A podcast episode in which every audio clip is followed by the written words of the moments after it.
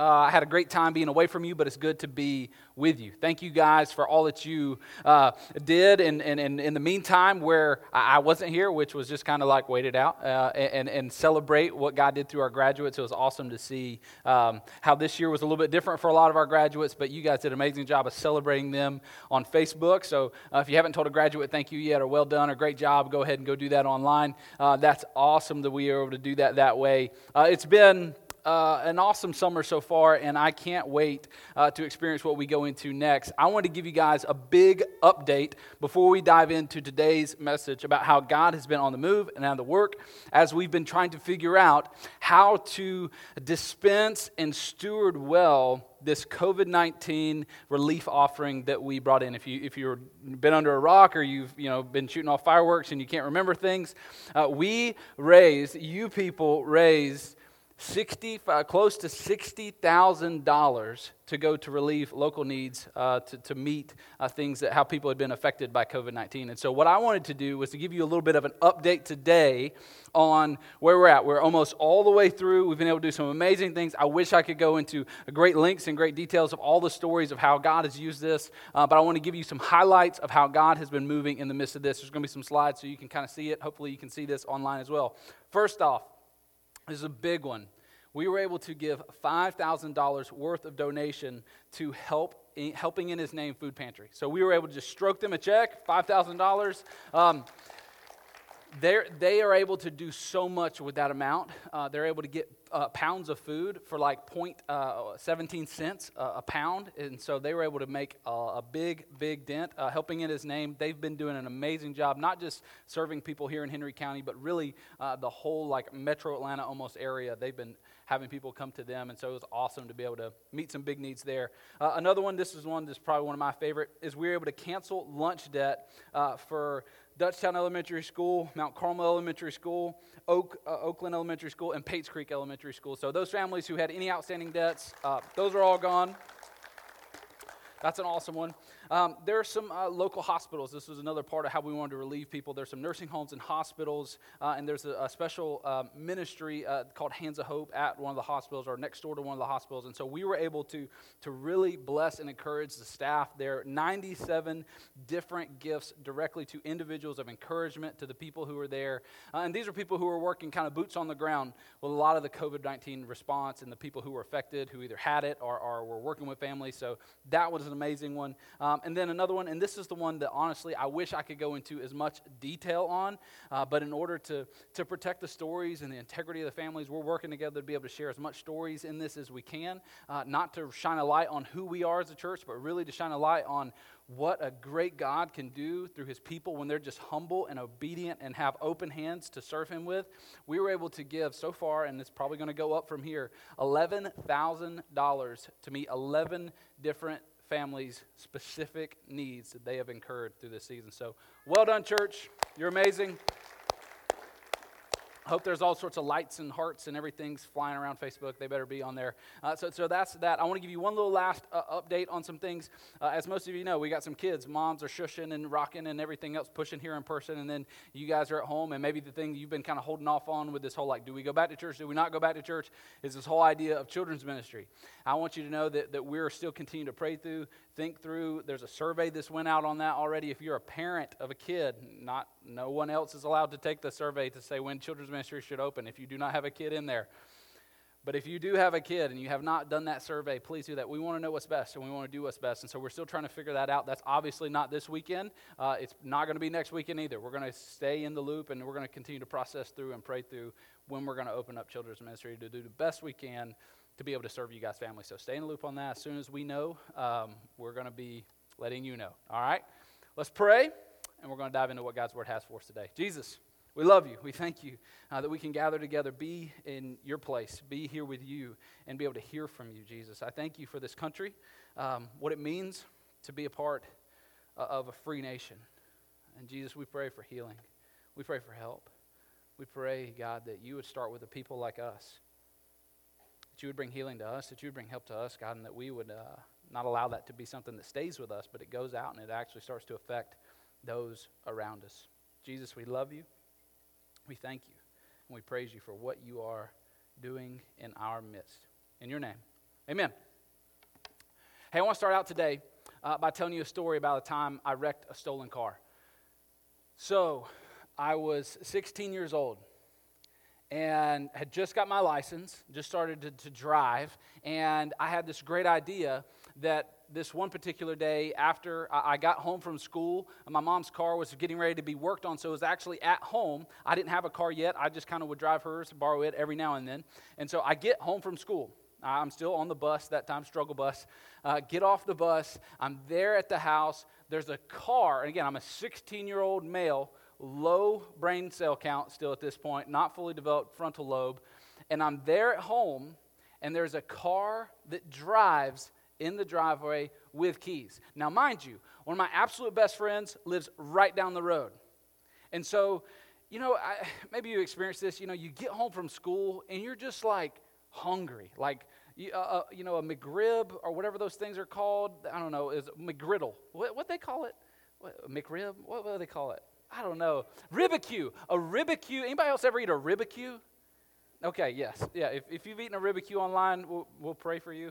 Um, yeah, uh, you eat a ribicue or some gross chicken nugget thing and these, you know, Space Coast mashed potatoes and everything else, and you get home as a 16 year old male, a student athlete, and you're just absolutely starving. And so I'm like, I'm so hungry. I go in the pantry, there's nothing in the pantry. I open the refrigerator, there's nothing in the refrigerator. There was stuff in the refrigerator, but there was nothing I wanted to eat in the refrigerator. And I just go, you know what? There's a gas station right down the road. And, uh, they've got all sorts of goodies. They've got Twizzlers, donuts, Doritos, nachos. They've got the hot dogs on the spinny thing. I, I mean, I should go and get something to eat. So I, so I, so I, uh, I ride my bike because you can't call or text at this point. This is 2000 something. I don't know, six or ish, seven or ish. Now I ride my bike down to my buddy's house. I say, hey, dude, um, put your shoes on, put your socks on, put your jacket on, because we're going to Jeff's Exxon. And uh, he goes, okay. And we, we, we ride back up to my house. We get the keys and I get in the car. And we proceed to take what little cash we had on hand and we go just about a mile and a half down the road to Jeff's Exxon. And there at Jeff's Exxon, we get all the snacks we want. And then we come back into our neighborhood. And our neighborhood was a circle, okay? So we, we get back into the circle. And again, you know, 16 year old enjoying some freedom. You know, everybody remembers their first taste of freedom, right? And I drive around the circle one time, drive around the circle again. And then uh, we think about going to my buddy's house and like showing him and kind of laughing like, ah, we're, we're driving around. And we and think about going and like bringing him on, in on the fun that we're having. And so I like think about it. We slow down. We end up backing into his driveway. And so we're backed into his driveway. And it's like time stands still. Because in that moment, you know you're getting ready to start your car again. And as a 16 year old male, everything in you wants to pill out, wants to, you know, just give it some juice and just, mm, just let it have it. And so I look over at my buddy and I say, I'm about, I'm about, I'm about, I'm about, I'm about to burn it out. Check this out, dude. Now, little did I know that there was such a thing as a front wheel drive car and a rear wheel drive car and a Toyota Avalon that my mom drives just so happens to be a front wheel drive car. And if you're like, hey, what does that mean? I don't understand. Front wheel drive cars really don't pill out, especially Toyota Avalons. And so I backed into the driveway, I gas it. Only problem was I forgot to put it in drive. And so I floor it into reverse, hit the neighbor's mailbox, blast it into oblivion. It's just, it's just flying through the woods. I, I, recover enough time to slam on the brakes, and so I stopped. I stopped the car, put it back in drive, which I should have done first, and then like proceed to go back to my house. We, t- we get back in the house, we're like freaking out. Like we we try to play it cool. We like get back out and like are riding around on our bikes. Like we don't ever drive cars. We're just riding bikes. We're just riding bikes. And then proceed to, to go and look at my mom's Avalon, the, the Toyota, and it's got a scratch like this big in it, and not just like a scratch, like maybe you could cover up with some like white out because it's white. I don't know. We, we're just gonna do our best to like buy some time, but like cut through the metal because this person's mailbox there was like metal poles. And so like like the mailbox was tough. I don't know what this mailbox it's like made out of like adamantium. It was just a powerful mailbox and it hurt the car just as much as i hurt the mailbox and what i experienced happening in this moment was i had every right in the world to legally be behind the wheel of a car i had the right to be behind a car the problem was guys i did not have enough responsibility to be behind a car. And when it comes to freedom, even the freedom we experience in this nation and in this country, we all have certain rights. The problem happens, though, when you have individual rights and those individual rights aren't coupled with individual responsibility, it is a wreck waiting to happen. One of the great things about our country is it was founded on this idea that we would be able to have individual rights and individual freedoms, and we would be able to have the freedom to do certain things. And that's what we see even in the preamble. You, have you've, you've seen these words before. Maybe look at them in a new light today. The preamble to the Constitution says this We hold these truths to be self evident, which means like you don't really have to look hard to find it. Like it's, it's obvious. These truths are evident that all men are created equal, that they are endowed by their Creator with certain inalienable rights, that among these are life, liberty, and the pursuit of happiness. Now, while the founders of our country wanted us to be a place where all men really were treated like they were created equal, sadly, that has, for a lot of us, not been the case.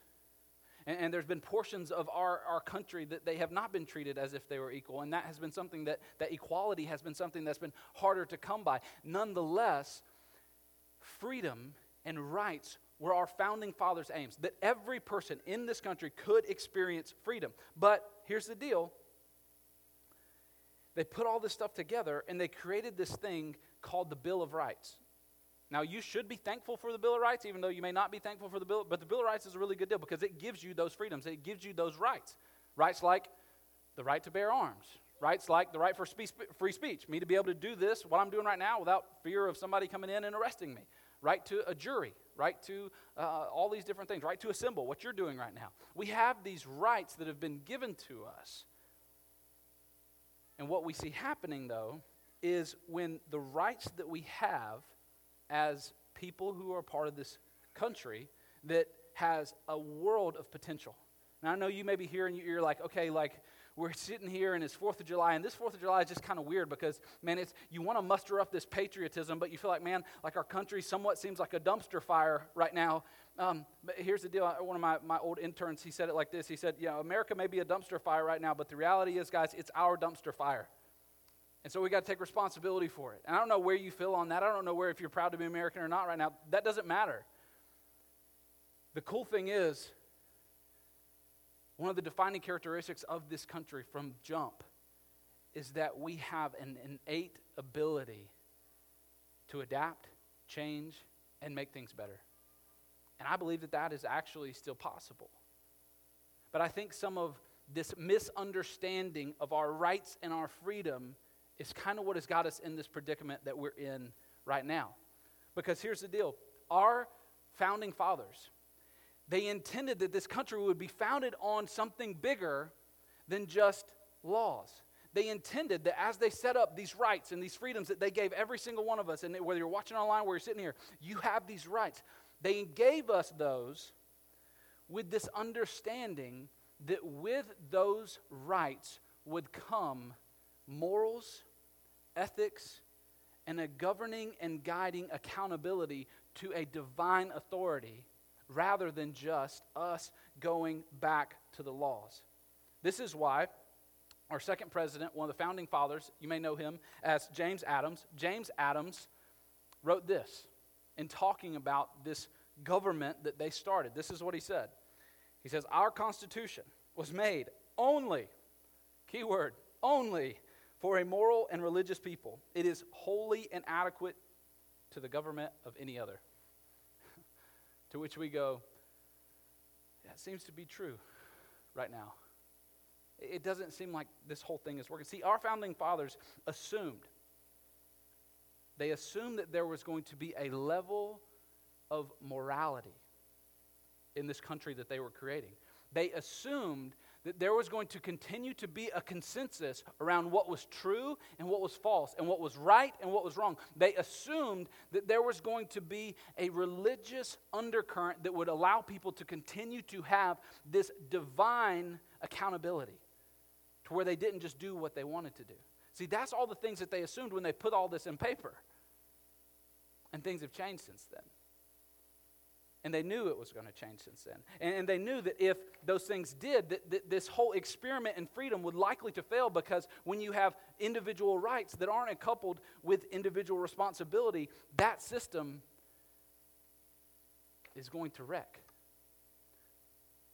And so we come to where we're at today, where we see people using rights to do whatever they think is right. And that's the problem with rights and freedom is what happens when your freedom bumps into my freedom? What happens when what you think is right bumps into my right and all the rights that I have compound with what you think is your right? See, what happens there when we're not governed by any sort of divine accountability and we don't have morals and ethics and there's not a consensus on what is true and what is not true, what happens then when we say, listen, I don't want to adhere to any divine authority, the reality that we have to adhere to then is this thing that is way more complicated that's called laws. That's why there's so many of them. Because there's been a law created to, to make sure that we don't get into or get out of whatever we want to, and that everything that could possibly go wrong, and when your rights get into my way of my rights, all those things are figured out. And that's why there's this really, really extensive set of laws. And with these laws becomes something very complicated. The reality that laws really aren't inspiring.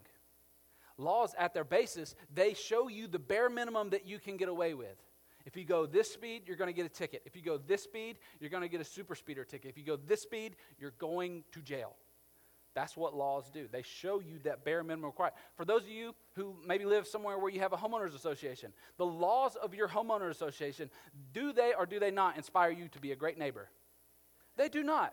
Matter of fact, the person who loves the homeowner association laws the most is usually your least favorite neighbor. They're the one you avoid like the plague because they called the, you know, the authority on you or they put that note in your mailbox. DUI laws don't inspire people to sobriety. See, laws are powerless to do the things with the rights that our founding fathers hoped they would because our founding fathers who created this country who, who, who, based off of a lot of their religious and moral beliefs, said, hey, we'll, we'll launch this country into this thing. But there's got to be some guiding principles of morality and divine accountability, or this will fail. And so, instead of having individual rights regulated by individual responsibilities eh, and divine accountability, we have individual rights that are just regulated by laws, which says do whatever you want as long as it doesn't hurt anybody. And the reality is, guys, this is a recipe for selfishness. And I think that's why we see a lot of what we see today. But I believe there is hope. And I wanted to set up this passage in this way because I want you to understand that the hope that we have is not in more laws. The hope that we have is not in the right person getting elected to lead this country so that they implement more laws so that the things that you don't want to happen don't happen and the things you do want to happen happen. The reality is, the biggest potential for change to happen and more change to happen is not who we elect. The biggest change potential lies within you and me. Christians, us. Our behavior has more potential to change things than a law or someone who's elected ever could. And so I want to show you what the Apostle Paul said to a group of people who were trying to figure out what do I do with this freedom that I have? And I think it's so applicable to us as a country with we have these freedoms, we have these things that we can do, we have these things we can't do. We have freedoms, we have rights. What do we do with them to make the most out of them in a kingdom, gospel, God perspective? You got a Bible, go to Galatians. Galatians chapter 5.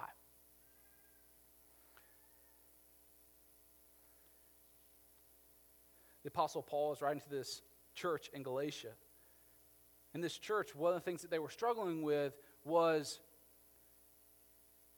we are mostly Gentiles, which means I'm not a Jew.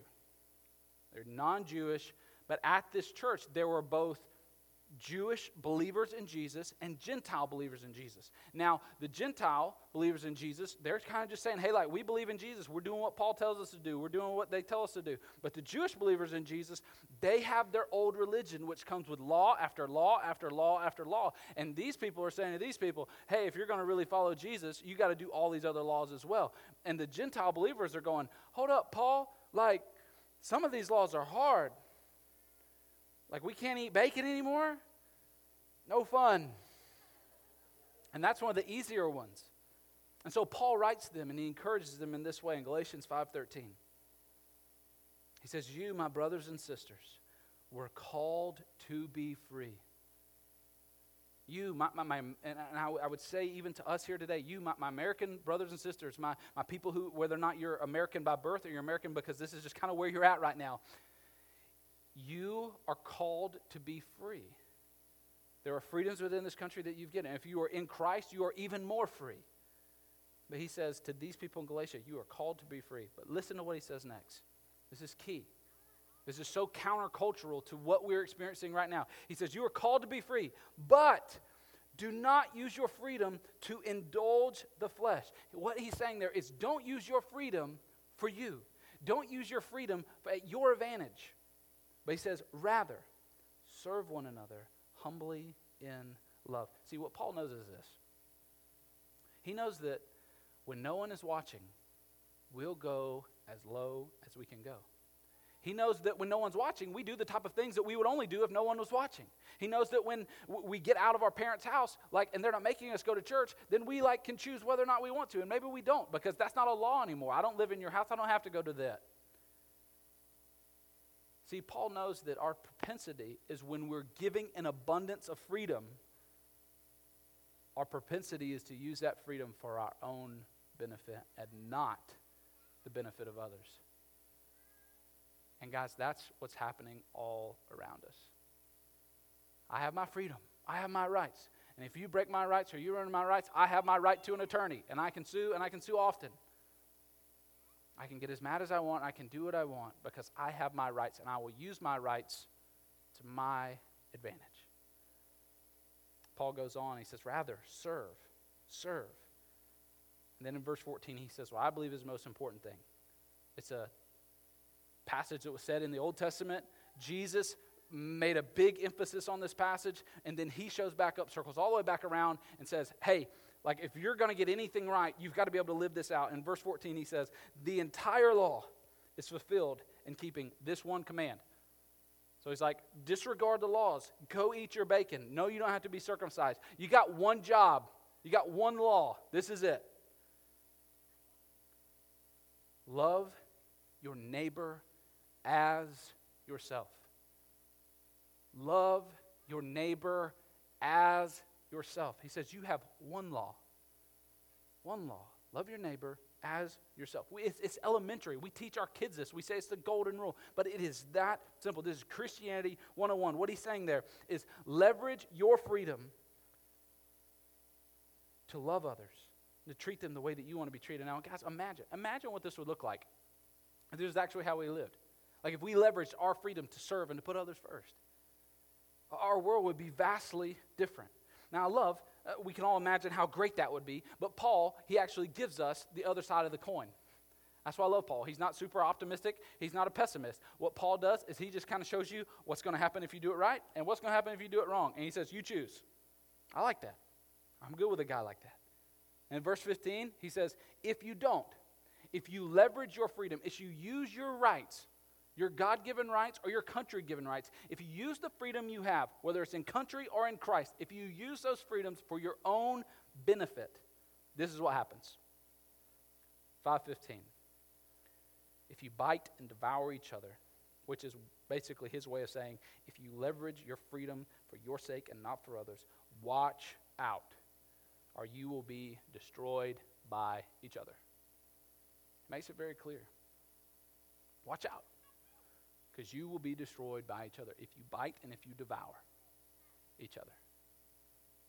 Now, there was a time around 2006, our country was, was, was, was, was maybe getting close to its almost like peak patriotism that I can remember personally in my own lifetime. It was in the midst of the war in Iraq. And it was very, very uh, a bloody battle going on in Iraq. Some of the, the harshest uh, military action that we had seen since Vietnam was happening in 2006. You had battles in Fallujah, battles in Iraq and Afghanistan, and all the Middle East was blowing up. And there, there was this overwhelming sense of patriotism, but at the same time, there was a sense of fear that if America was going to be destroyed, it was going to happen from an outside enemy. And now, fast forward to 2020, where we're at now, and I don't know about you, but I think there's less and less fear of an outside enemy attacking and destroying America anymore. Maybe you're like me and, and you tend to feel in the midst of all this that's going on that the actual greatest threat to America is Americans and our dividedness and our inability to ever get on the same page and ever, ever do what's best, not for ourselves, but, but to do what's best for, for the whole and to see things from other sides. And it feels like we're ripping apart at the seams and it's more divided than ever. And so, Paul, he says to a group of people who are the church, and I believe to us as the church, who I believe sets a pace for us as a country, if you are divided, if you leverage the freedom that you've been given in Christ, and if you only leverage the freedom that you have as a country, you will eventually destroy yourselves. See, this is a principle that God said way back here in the Bible that a guy like John Adams was picking up and wrote in his commentary about the Constitution to say, hey, like, this is only going to work. This experiments in freedom and rights and all this stuff, it will only work if people have personal responsibility and divine accountability. Otherwise, it is doomed to fail. And that's not a super happy message. But I do believe there's hope. Again, I do believe there's hope because I believe that hope resides in every single one of you. To be someone who will make a difference. Again, I don't think the laws are going to be what change it. I don't think our country is going to ever go back to being able to be like, we're just, we're the, the moral majority and, and all the laws from the top down are all governed by God's word. Like, I don't think we're going there. I think Jesus will come back before we come back to Jesus. I, and I hope I'm wrong. I pray I'm wrong. I want to be wrong. But despite that fact, we don't get a free pass as the church to just mail the rest of our lives in and go, well, Jesus is just going to come back, and, and I, I, am just going to have to just wait it out. I'm going to build my Christian bunker and put Proverbs 31 stuff on the walls until Jesus comes back. And, and then when he does, he's going to take me and mine, and we're going to be good to go. No, no, no, no, no. When did we stop being called salt and light? Like that, that, that hasn't stopped. We, we are still the salt of the earth. We are still the light. We are still the city on the hill. And we still have a job to do. And, and if I could just put it in, in three very simple ways to wrap this up and hopefully turn this corner and let it be a little bit more encouraging because, gosh, God is doing good things, and I still think there is hope for us. If you want to apply this to your life, to leverage your freedom for the sake of others, I would say this is what it looks like. This is what it looks like. First step is don't do just what you can justify do what's just. Do what's just. Do what's just. Not just what you can justify. So instead of asking the question that law asks, which is like, hey, how much can I get away with? Like, what's the bare minimum requirement? Like, what, mom, okay, if I get a C, will you let me get the keys back? How many of you guys ever had the keys taken away from you? Anybody? Keys taken away? How many of you had your door taken away? Anybody had your door taken away? Yeah, I can see some hands. That's cool. I like that. Get that door. I don't know if I, I, want my kids to keep a door. I want to nail the door closed sometimes. Um, but here's the deal we got to quit asking the question, what can we get away with? And I believe we have to start asking the question, how can I help? Our, our current, current president, you know, his, his big slogan thing that he's kind of launched into is, is, is make America great again, right? Let's talk about great. You guys are getting uncomfortable. That's cool. Let's talk about great. What makes something great? What, what does greatness require? See, I, see, I think in order to be great, you have to ask the, the question that greatness asks. If you want to truly see something great, you have to ask the question and respond accordingly to the, to the question how can I help? That's, that's the greatest question. How can I help? And what does that help look like? And where do I get that from? This little verse that you probably have heard called John 3:16. For God so loved the world that he gave his only begotten son that whoever believed in him would not perish, which aka means they would get the help they need, but they would have eternal life. See, our God looked at me, looked at you, looked at the mess we were in, and said, How can I help? And then he sent his son to be strung from the east to the west, helpless on a cross, to help you out of the sin situation that you had found yourself in, and to help me out of the sin situation that I had found myself in. And that's help. The next thing, if we want to be able to live this out, if we want to make the most out of the freedom that we have, is do what's responsible, not just what's permissible. When we were in our money series, we launched this hugely fascinating, deep, hard to grasp truth that if you cannot afford something, you should not buy something. And I know it blew some of our minds. But in the same way, if you are not willing to take responsibility for the potential outcome of a decision that you are about to make, do not make the decision. Regardless of if that's one of the ones, like you've got to go, hey, I'm about to try to, I'm about to do this. Uh, it could go like that. Am I willing to take responsibility for that? Like if I go to this party, this could happen. Am I willing to take responsibility for that? If you're not willing to take responsibility for that, don't do it. I'm about to go meet this person at this restaurant. And no, I haven't told anybody, but it's technically not a lie. It's technically not a sin. If you're not willing to take responsibility for what may come from that, don't do it. See, we, we're in this society right now where, where, where we do a whole lot of, of passing the buck, and, and nobody really wants to take responsibility. Here's the deal, though I, I believe responsibility starts at home. Like we learn it at home. It's, it's, uh, taking responsibility is a learned behavior. And for me, like as a husband, and I think I've talked about this a little bit before, but begin to reiterate like a lot of times when we think about responsibility and who should take it and who is off the hook to take the responsibility, a lot of times we look at it and through our eyes of American justice, we look at it like this and say, if somebody's at 49 and somebody's at 51, the 51% person who caused that problem, they are the one who has to take responsibility. They lead the way, they own it, they take responsibility for the mishap and the mistake, and that's on them. The problem is, though, that is not the gospel. Here's the reality of the gospel there is a God who is 0% responsible. Zero.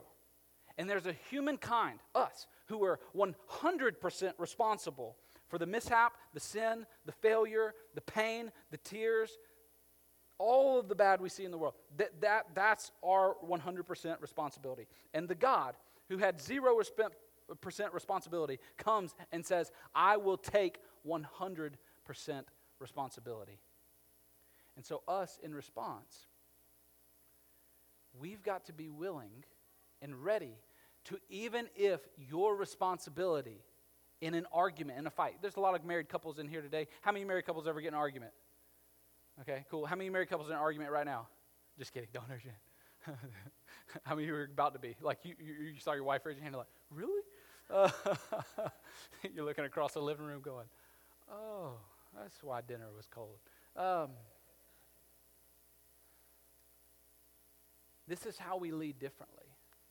You know, for me, a lot of time, one of the things I try to do, and again, I don't get this right that much, but, but saying if there's an argument in, in our marriage, to say if I'm 1% responsible. If Jessica is, and I know this is, this is, you guys who know our family, you're laughing because that would never happen. If Jessica is 99% responsible for the mishap, for the miscommunication, for the problem in our marriage or the argument or whatever, she's 99% responsible, and I am 1% responsible. My job, if I believe in the gospel, and I believe in a God who, with zero responsibility, would pursue reconciliation. I, with 1% responsibility, still have to pursue reconciliation and lead the way and apologize and say, hey, I own my end.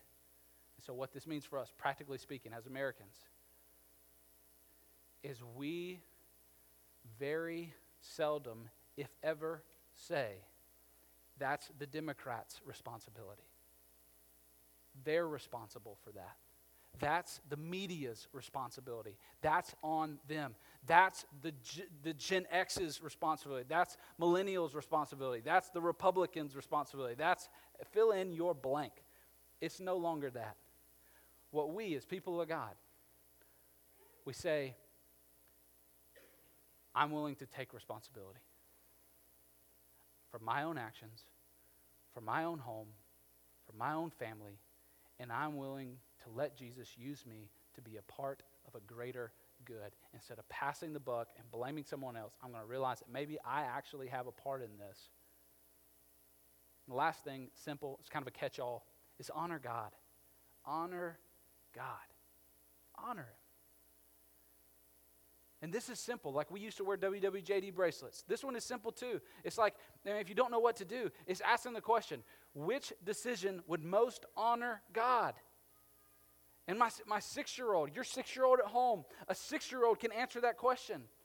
Is that, is that the decision that would most honor God? And they can nail that question almost nine out of ten times. And so for us as grown ups in the room, we don't have an excuse. We do what honors God. Does this post, does this thing, I'm, I'm about to press the share button, does this most honor God? I'm about to have this conversation. I'm about to mention this people group. Does this most honor God? It's not difficult. It's Christianity, and you're like, oh man, this is tough. This is Christianity 101, guys. This is what we're called to. This is who we are as God's people. And I believe, I believe that we can be this, and we can do this. And I believe there's hope. As the band comes back up, they're going to lead us in the song called Living Hope. And the reality is, guys, the, the truth that this song is, is making is that Jesus Christ is our living hope. The fact that He went to the cross, took 100% responsibility for your sin, died the death that you deserved, that I deserved, and then gave us the potential to live the life that we did not deserve. When it says that He is our living hope, that means that even now, through us to a world who at times, and maybe even right now, looks hopeless, we realize that He, through us, is that living hope. And then we go and we deliver that hope. We deliver that out of, as those who have been set free. And in a country where we still have the freedom to proclaim, we still have free speech, we still have the right to freely gather for the time being, we can go and allow the freedom that we have been given to be used by God to lead others to freedom in His Son, who set aside His freedom so that you and me could be set free.